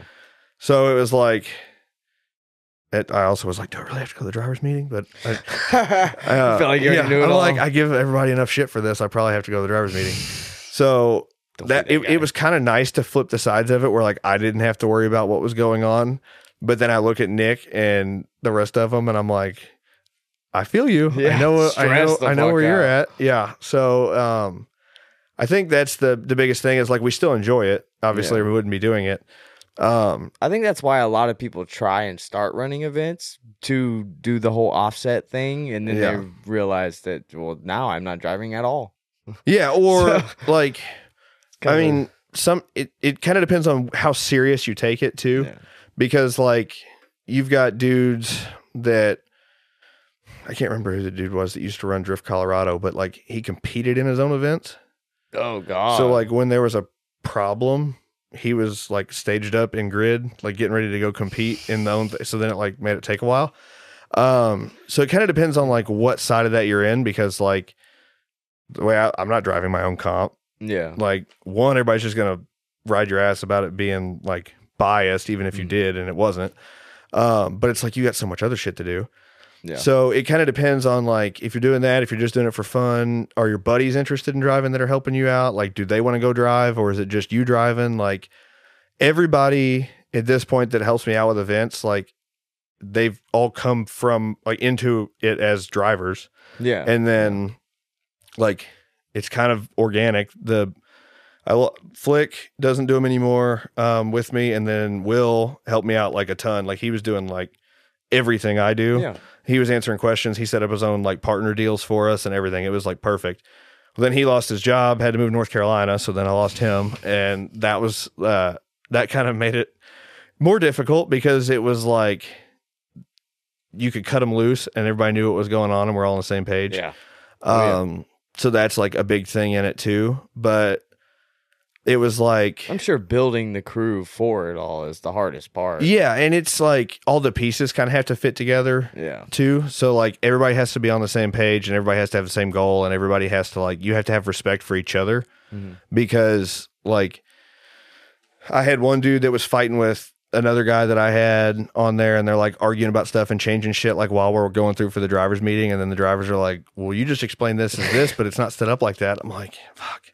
So like you have to make sure that everything works. And like it's good working with your friends because like all the people that came into it like we're all buddies Mm. from driving or them driving my events and stuff. And then like it's also a curse because it's like it's a different relationship when your friends are helping you run events versus like if you just pay somebody to come in and help you run an event. Yeah. so like when on the on the 50k side it's like a different experience for everybody like staff wise and, Oh, and whatnot yeah. included um but it's like on those everybody knows that like we aren't really driving because there's different goals but like on the fun ones Just you just kind of like rotate out run groups on who's doing what my main grid guy is austin greer like he does all Yeah. pretty much of the grid stuff um and then he'll drive like a or b group Oh, whenever, cool. Okay. like depending on when when we rotate that around. Um, but he's he's like that's a like his perfect role. yeah. So it's like you show up and you see the dude with the big watermelon shirt, and you know that that's your grid guy. Um, That's so- who I need to pay attention to. yeah, yeah. So that I mean, and then like now Ian Dickens is the one that we have that runs like kind of everything else to facilitate like when something happens Mhm. because I'm not always available. So he's kind of like extra me. Yeah. Um, but Are all these like paid jobs for these people, or a lot of them like So- just helping you out? yeah, so that's what like a lot of people just help out just because they enjoy it. Like, there's been two of the guys have come on, and we had like basically like pro like it, you get this percent if we make money off the event type thing. okay. Um, was how they had worked. But like a lot of the other guys, it's like it's a passion project type thing. Plus, it's like they want to drive. I'm not going to charge them to drive if they're helping me out. Yeah, run a couple run groups and we'll bit out of just swap things around. Yeah. Um, so it's like that kind of stuff makes a lot of it possible when everything else is kind of like you have to run these kind of bare minimum because if it rains, you're going to be behind anyway. So it's like, and then, you know, depending on what type of insurance you have, you can do like there's weather clauses and stuff to try to make up if if things happen. But it's like that's another thing where people that aren't hosting them don't Mhm. think about like what your insurance costs because it's like you're gonna have three policies Oh, yeah. running an event because you've got Especially the- nowadays. Yeah like- because you got to cover like wild. the facility like uh so like I've got workman's comp because you got if somebody gets hit they're working for you whether they're volunteer or not and then you've got like your own personal liability coverage you've got your umbrella for all the weather stuff it's like all that insurance costs out the ass and you hope you never have to use it but it's like yeah, and there's so many regulations to it all too. Yeah, and every So- like every facility is different. So you have like you got to say this is the facility's rules for this. Give it to your underwriter. He's going to look at it. He's going to say, okay, we can meet this requirement. Do this, that, and the other. Oh like when we did Kentucky Speedway, it was like five million dollars in property coverage that they wanted. I'm like, if somebody does five million dollars worth of property damage in a drift car, That's they fucked wild. up. Yeah, that- that's some wild shit. Like we had both times I went there, we had like really weird shit get broken, but it was like so one of them we the first time I went we ran the event in the inside the garages. So the Okay. NASCAR garages at Kentucky Speedway make like a big W because it's supposed to be like a D and a W because Darrell Waltrip designed Yeah. the track and whatnot. So we're like our layouts in this one, and like all the drivers could rent the garages from them, mm-hmm. so they had like indoor spaces with power and all that kind of shit. Sick. And Neil Fredrickson came down the main straight, goes around the first corner, and all of his wheel studs shear off, and that wheel just beelines fast as fuck for the garage door, and it caved in the garage door like a foot and a half. Like the thing like ripped off the tracks and Oh. everything. Um, so that kind of sucked. Um, had another dude back into a gate. They were more worried about the gate than they were the garage door, which I thought was really weird. And then uh, Stu Kelly like full on airborne his LSLS because he hit a six inch I beam that was sticking out of the ground when we did the road course one. And that one we just hooked to a tow truck and kind of just like pulled it back straight. And the, the track yeah. did that. They were they were cool with it. So it's like all that little stuff can add up too. But Oh my god. Have you ever had a track that like makes the drivers pay for it all? so Kentucky Speedway made the driver that pay, that hit the gate pay for the gate How much did the gate cost? three hundred bucks. Oh, okay. That's But not but too no, bad. he didn't do shit for the garage door. The garage door they just let ride. They're like, oh, we ain't worried about it. we'll just replace the panels. I'm like, okay. Whatever you say, I yeah, guess. it's different. I mean, there's other than that, I don't think there's ever been anywhere that like anybody's worried about anything. They would have there if we'd hit a guardrail when we did Yeah. like the road course one, but nobody ever hit the guardrails, so it That's it good. worked Got out. lucky as hell there. yeah. So Hell yeah. Uh, well, okay. So if anyone is wanting to like do events on, or it, just even wanting to get to this scale that you are, what sh- what is your approach as far as gaining sponsorship for running events? Because that's not really something you hear very often. Like, Like- what is your pitch? What is your approach to companies? So the the biggest thing that I've seen in success with like getting new partners or like the, the hardest part is getting somebody on board new because like Mhm. after that as long as you can prove that you're delivering what you say you are then it's easier to keep the relationships going because you already like you've built a rapport with them Yeah. um but the biggest problem i see with people trying to do it now is like you can't be greedy Mhm. so you have to realistically evaluate what you can give them and say like, okay, here's going to be your ROI on what I can give you for like social media traffic. Mhm. Because it's like, you know, you, you're like, oh, I got like 60 likes on this post and like a thousand people viewed it. Grow it's up, like, buddy. yeah, it's like those guys posted a picture of like half of a bolt and they probably got like a thousand on their Instagram. So like, yeah. you have to realistically look at it and say like here's what i can do. And when you pitch it to them you have to be super clear and concise on what your deliverables to them are going to be and how that is going to make some kind of impact on them on sales. Mhm. so it's like you know it's the same thing as a driver. Like you're going in and saying like irving gets all these things all day and he posts them on social media. Oh, but it's like relentless about them too. and you, you can't go in with like a half-ass message and be like, "Oh, this is going to work," because you and a hundred other dudes are doing the the exact same thing. And it used to not be the same way with series, but now it's you know me and ten or fifteen other dudes yeah. sending the same company the same shit, and it's like, That's why I tell everyone do a fucking do your normal proposal deck and stuff. Yeah. do a video. yeah, you need something to like make it stand out. Yeah. because if it's like you know i'm doing these fun events and here's this that and the other um i want 10 grand it's like okay well how is that 10 grand going to impact them Yeah. so that's where like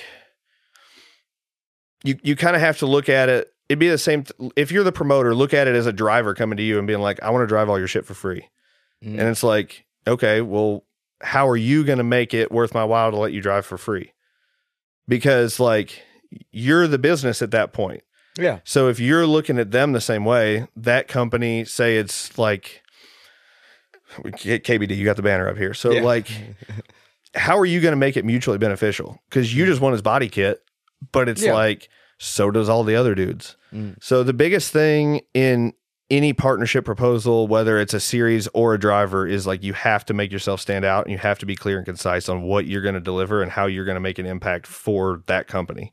Yeah. So And that's that's what I always say too is because you want to even if you don't even know what they want, you don't know what that could even be helpful to them. It's just figure it out what you actually can offer. Don't Yeah. oversell yourself, but no, because what then you can fail you to offer deliver. and then you just present it to them how how can any of this help you In Yeah. what way could you use this to help promote your brand this year or hit your marketing goal whatever the circumstance is Right. Because like trying to sell somebody on like you know, this amount of likes on my picture will get you a sale. Isn't Useless. it's nothing concrete. Useless. So- they all know the views don't relate to sales. Yeah. And it's like you're sending these to people who it's their professional job to evaluate you. And like, if you're not going to sit down and, you know, don't, everybody's like, oh, well, now you can start a proposal with AI. It's like, No, you can't. no, you can't. You They will need to- be almost identical copies. Yeah, damn near replicas. it's going to do the same thing. It's going to replace like a few words or whatever. It's like you got to sit down and even if you're asking somebody for like, even if you're just asking Irving for the kit, like Yeah. look at what that value is.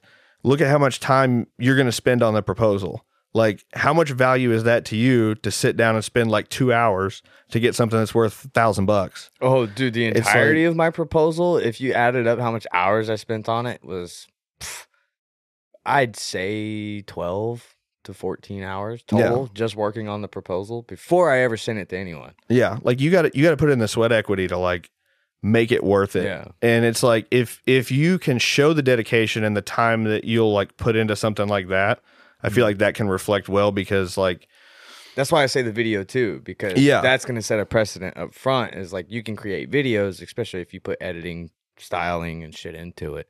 They're going to be able to see, like, oh, he actually can create content. I can see from this first interaction that I'll be getting something.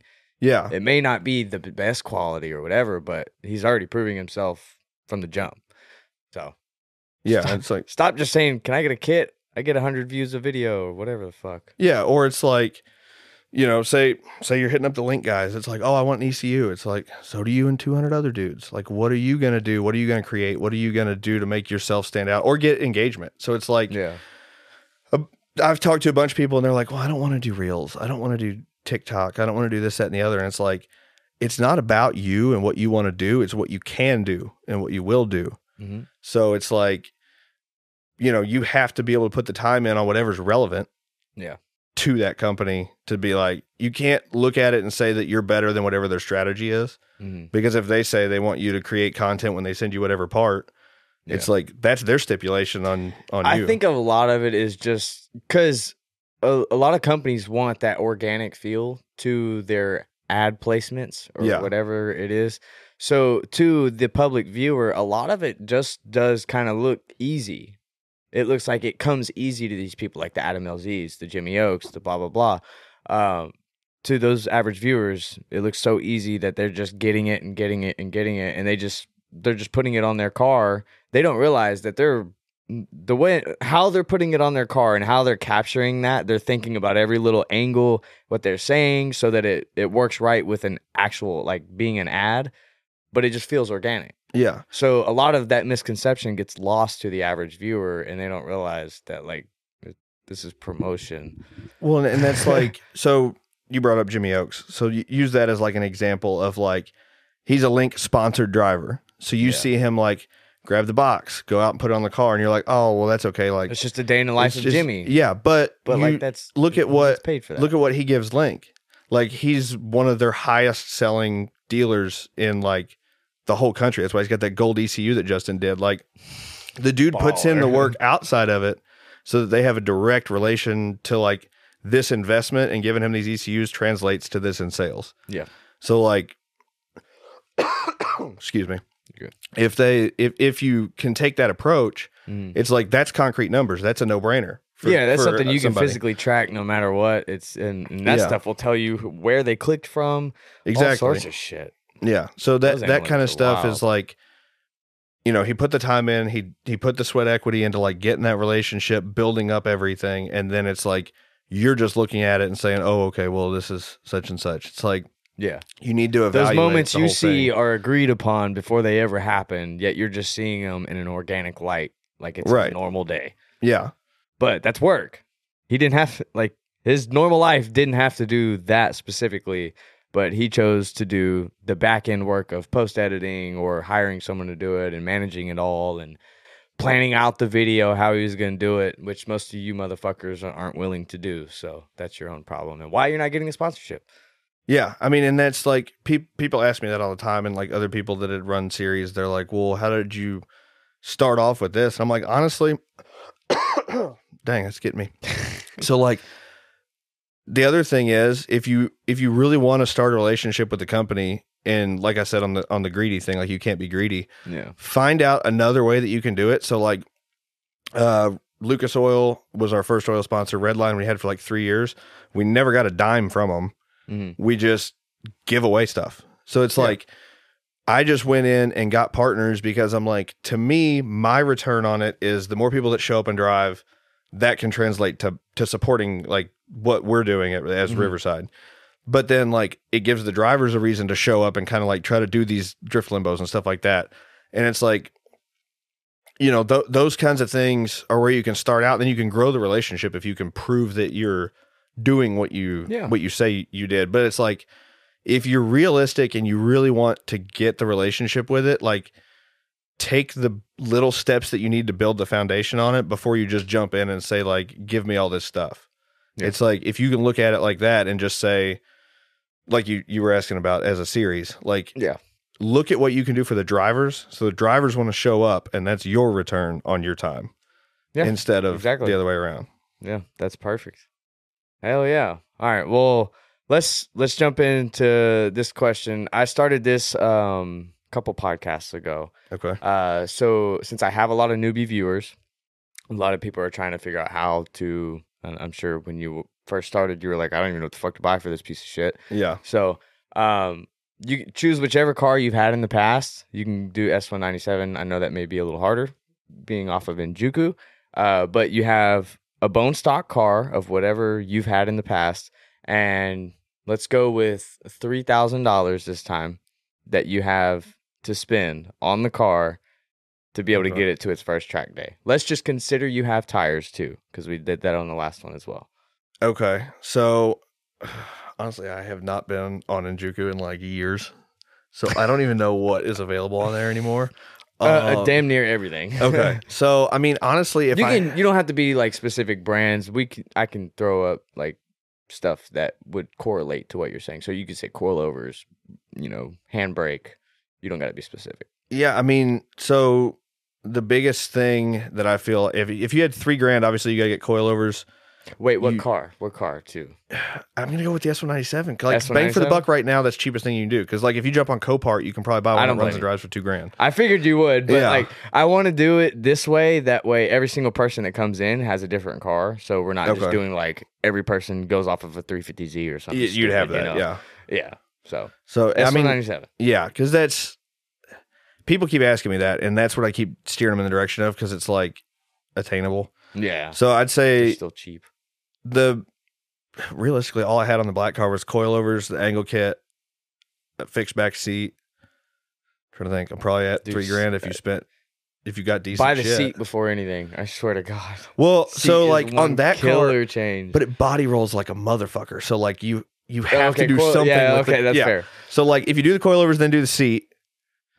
So you're at about It- it- 15 right there, or What 14. seat are you getting? Like an NRG. Three, Okay. four hundred bucks. I I, I have a 400 bad example though because I had expensive taste on my seat brackets. Like I paid three hundred bucks for the seat brackets per side on the Oh Mustang. God. But they're like super super freaking nice Fat House Fab ones. They make them up by Indy. Yeah, yeah. Like super nice rails, but it's like there was one day that we were looking at that and we were looking at the status seats and everything, and I'm like, if you'd spend three grand on the stupid seats and the steering wheel if you did it by yourself. So it's like Yeah. um so yeah, coilovers, the seat, say you do the NRG, do that stuff. Uh and then I'm not gonna put a handbrake anywhere on a three thousand dollar list because like that's a post skill cr- like it's a crutch if you start off with it, I feel like. So when I was doing the clinics, I, I was like taking the handle it. off.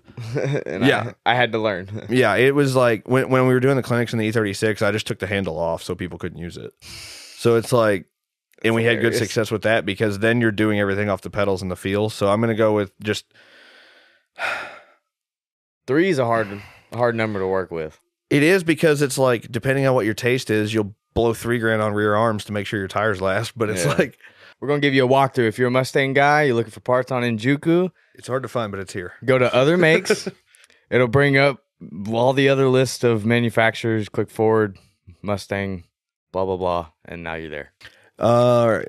So right now, I've got Set of BC Racing coilovers. Can't go with anything else Of on that. course. Got to keep it. Got to keep it there. Cody and Davey treat us good. Dude, So- Cody is the best, bro. I swear. I love the texts I get from him all the time. Just sends me the most random shit. No, they're they're good dudes, and they they help out drifting dudes a lot. oh yeah. So I got those on there. I got the NRG seat, like you said, and then I'm gonna go with like all the Scotty D rear stuff because I have like zero wheel hop on any of it because it's all Heim Mm. ends. Yeah, yeah. Um, I put the RTR ones on, which the RTR ones are just Whiteline ones that have a different logo on them. Mhm. Um, but those still had wheel hop on the red car. So then you've blown your three grand. Damn. But that's everything you have to have to like start off with it. Then you can Yeah, get still like, then you can get the rest of the stuff going. But it's like Well, yeah, because the the memo is always, always, for the love of God, please take after this advice. Build your skill level with the car you have, and then once you've maxed that out, upgrade the car. Yeah. That's the way to go. Please take that advice. You will learn how to drive so much better. Yeah, and the dude that shows up in like the clapped E36 that he's got like three grand in total and rips, I guarantee he was having way more fun than you in your Oh, twenty thousand dollar car. Yeah, like And he knows how to drive 10 times better than you, too. yeah, we had this one dude. He showed up and like, yeah, I don't. He freaking shredded in this thing. It was an E36 on like stock suspension, balloon ass tires, but he um so he had. I can't remember what had happened, but he had ampu- he had to have his arm amputated, like above the oh, elbow. Oh, shit. he took the stock handbrake, like the cable handbrake, and welded it to the A pillar so that he could like use it w- with his arm. And he was way. he was going in in third, and he'd huck the shit out of it, and he'd hit the handbrake while he shifted, let go of everything, shifted down to second, was like backing in across the middle of the oval at Salem, Oh, my God. and then did the whole rest of the layout. I'm like, that dude's having a fucking blast. Like, I don't want to hear Shreds. another one of y'all bitching about your Shreds. car not working. Fuck that. yeah, that man made it work. He, uh, oh my yeah. god. yeah, he, He he needs was to talk to doing it. Chair Slayer Yeah, yeah, you find figure out some science from him and to make it work better for him. yeah. Oh my god. It that'd was, be it was insane. impressive. Yeah. Shout out to you. If you're if you're watching this, comment below. I want to say hi. That's awesome. Um, all right. Well, I guess let's go into your absolute best piece of advice for just anyone getting into drifting. Just best advice you can think of.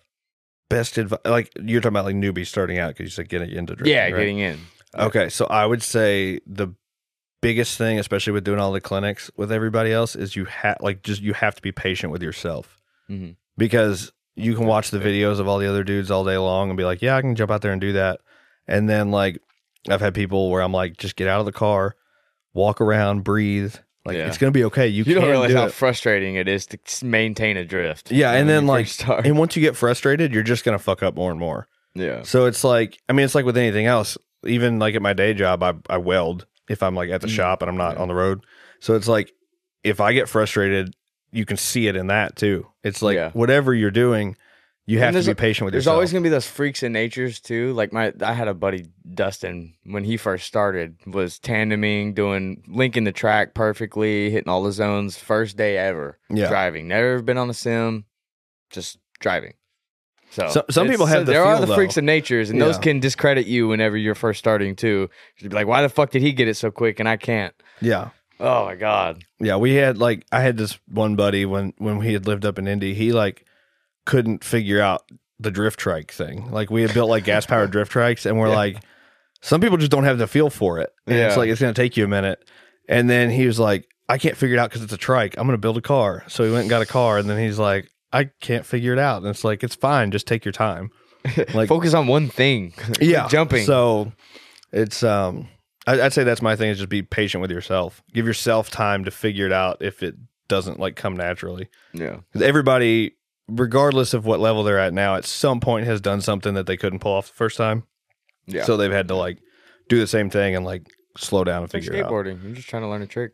Yeah, it's I mean it's no different than anything else you do in life. Like if Yeah. it's if it's your first time doing it, like snowboarding, you're not gonna go bomb down the hill Oh, the dude. first time. You're gonna eat shit. My tailbone hurt so fucking bad the next day. Oh yeah. Oh, and dude, you think snow? If you've never been around snow, that shit hurts to fall on. I'd, it's oh, not- I it's swear to. God, I would rather tumble down a fucking twenty four flight of stairs trying to grind a rail than anything than that. Yeah. Oh my the- god, snow hurts so bad. The the worst time we ever had snowboarding. Concrete uh, and sandpaper. my my buddy Matt that had he was helping me with the events when we had first started. yeah. We went snowboarding, and it was like I think it might have been his second time going.